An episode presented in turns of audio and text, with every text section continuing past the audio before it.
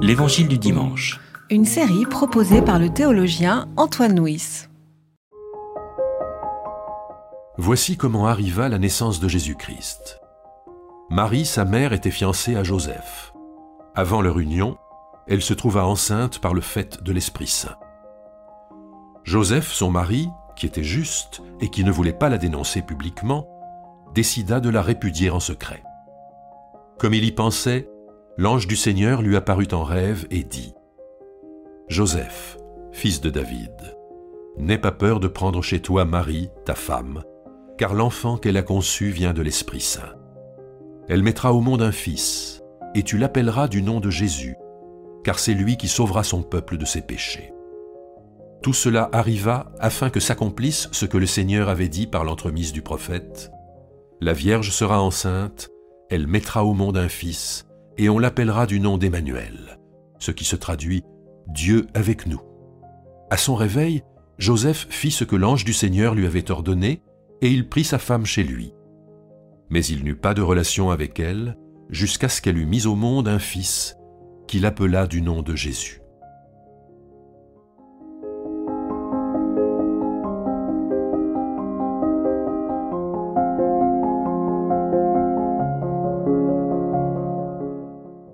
Parmi les quatre évangiles, seuls de Matthieu et de Luc parlent de la naissance de Jésus. Et Luc le fait à partir du personnage de Marie, alors que Matthieu le fait à partir du personnage de Joseph. C'est donc euh, l'annonce de la naissance de Jésus que nous allons méditer aujourd'hui à partir du regard du Père, Joseph.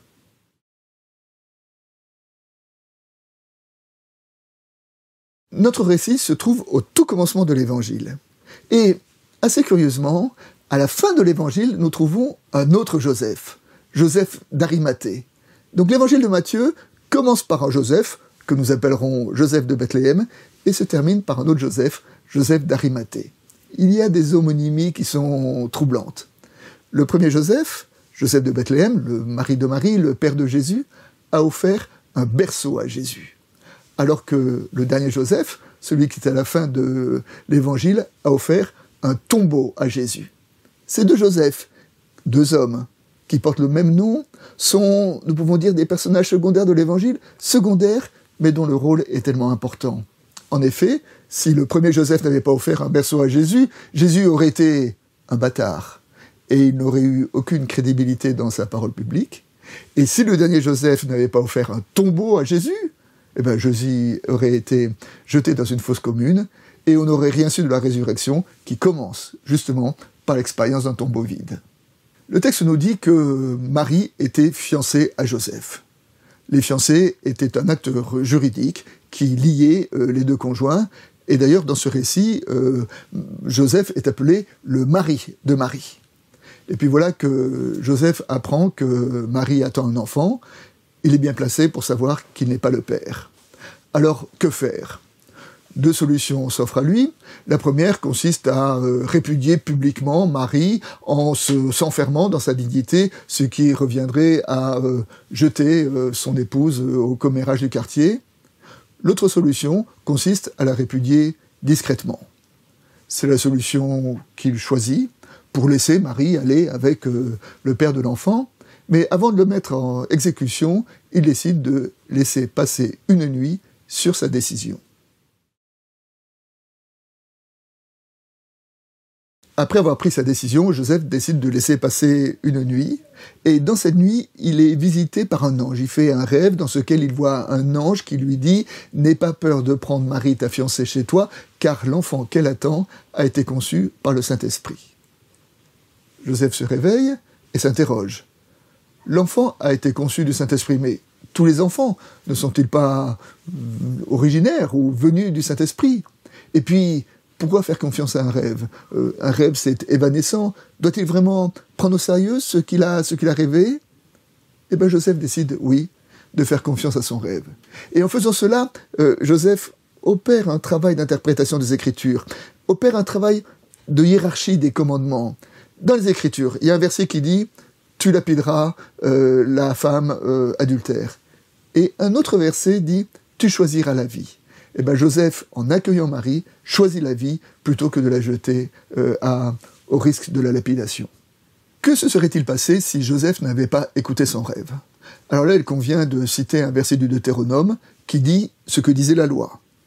Si une jeune fille vierge est fiancée à quelqu'un, qu'un homme la trouve dans la ville et couche avec elle, vous les ferez sortir tous les deux à la porte de la ville, vous les lapiderez, ils mourront, la jeune fille pour n'avoir pas crié dans la ville, et l'homme pour avoir abusé de la femme de son prochain. On peut imaginer qu'à l'époque de Jésus, peut-être que la loi n'était pas appliquée dans toute sa rigueur, mais si Marie n'avait pas été lapidée, en tout cas, l'enfant qu'elle allait mettre au monde porterait la honte d'être un enfant qu'on dit aujourd'hui euh, naturel, ce qu'on appelait à cette époque-là un bâtard. Et d'ailleurs, quand l'ange va voir Joseph, l'ange dit à Joseph, tu appelleras l'enfant Jésus. Jésus qui veut dire Dieu sauve. Alors, Joseph va appeler son fils Jésus, mais d'abord, c'est Joseph qui sauve son enfant en acceptant de prendre sa mère chez lui. Il y a une sorte de, retournement là, qui sauve qui? Euh, Jésus est sauveur, mais d'abord, Jésus est sauvé par l'accueil de Joseph. L'ange dit à Joseph, n'aie pas peur de prendre Marie chez toi.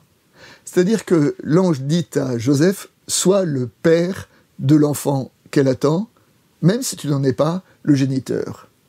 Et de fait, dans la suite de l'évangile, on va voir Joseph être un père, un vrai père pour Jésus.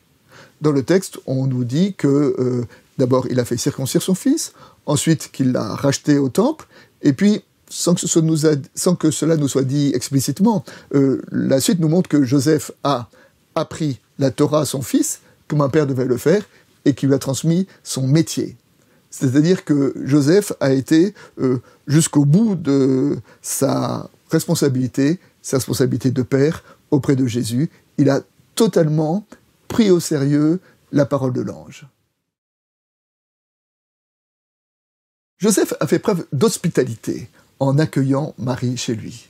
Et l'hospitalité est une valeur qu'on retrouve euh, très répandu dans, dans l'Antiquité.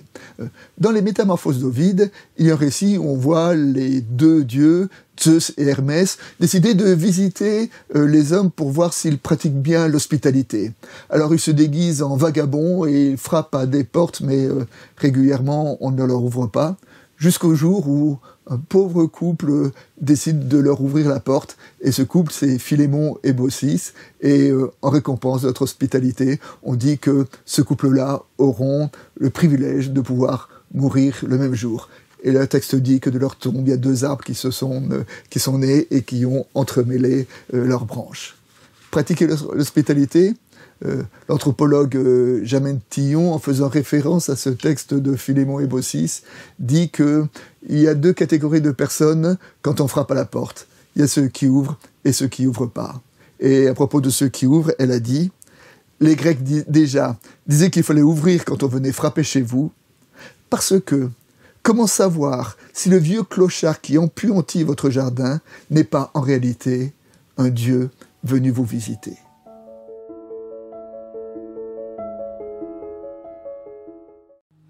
C'était L'Évangile du dimanche. Une série de regards protestants. Enregistré par Antoine Nuis. Voix off, Dominique Fano-Renaudin.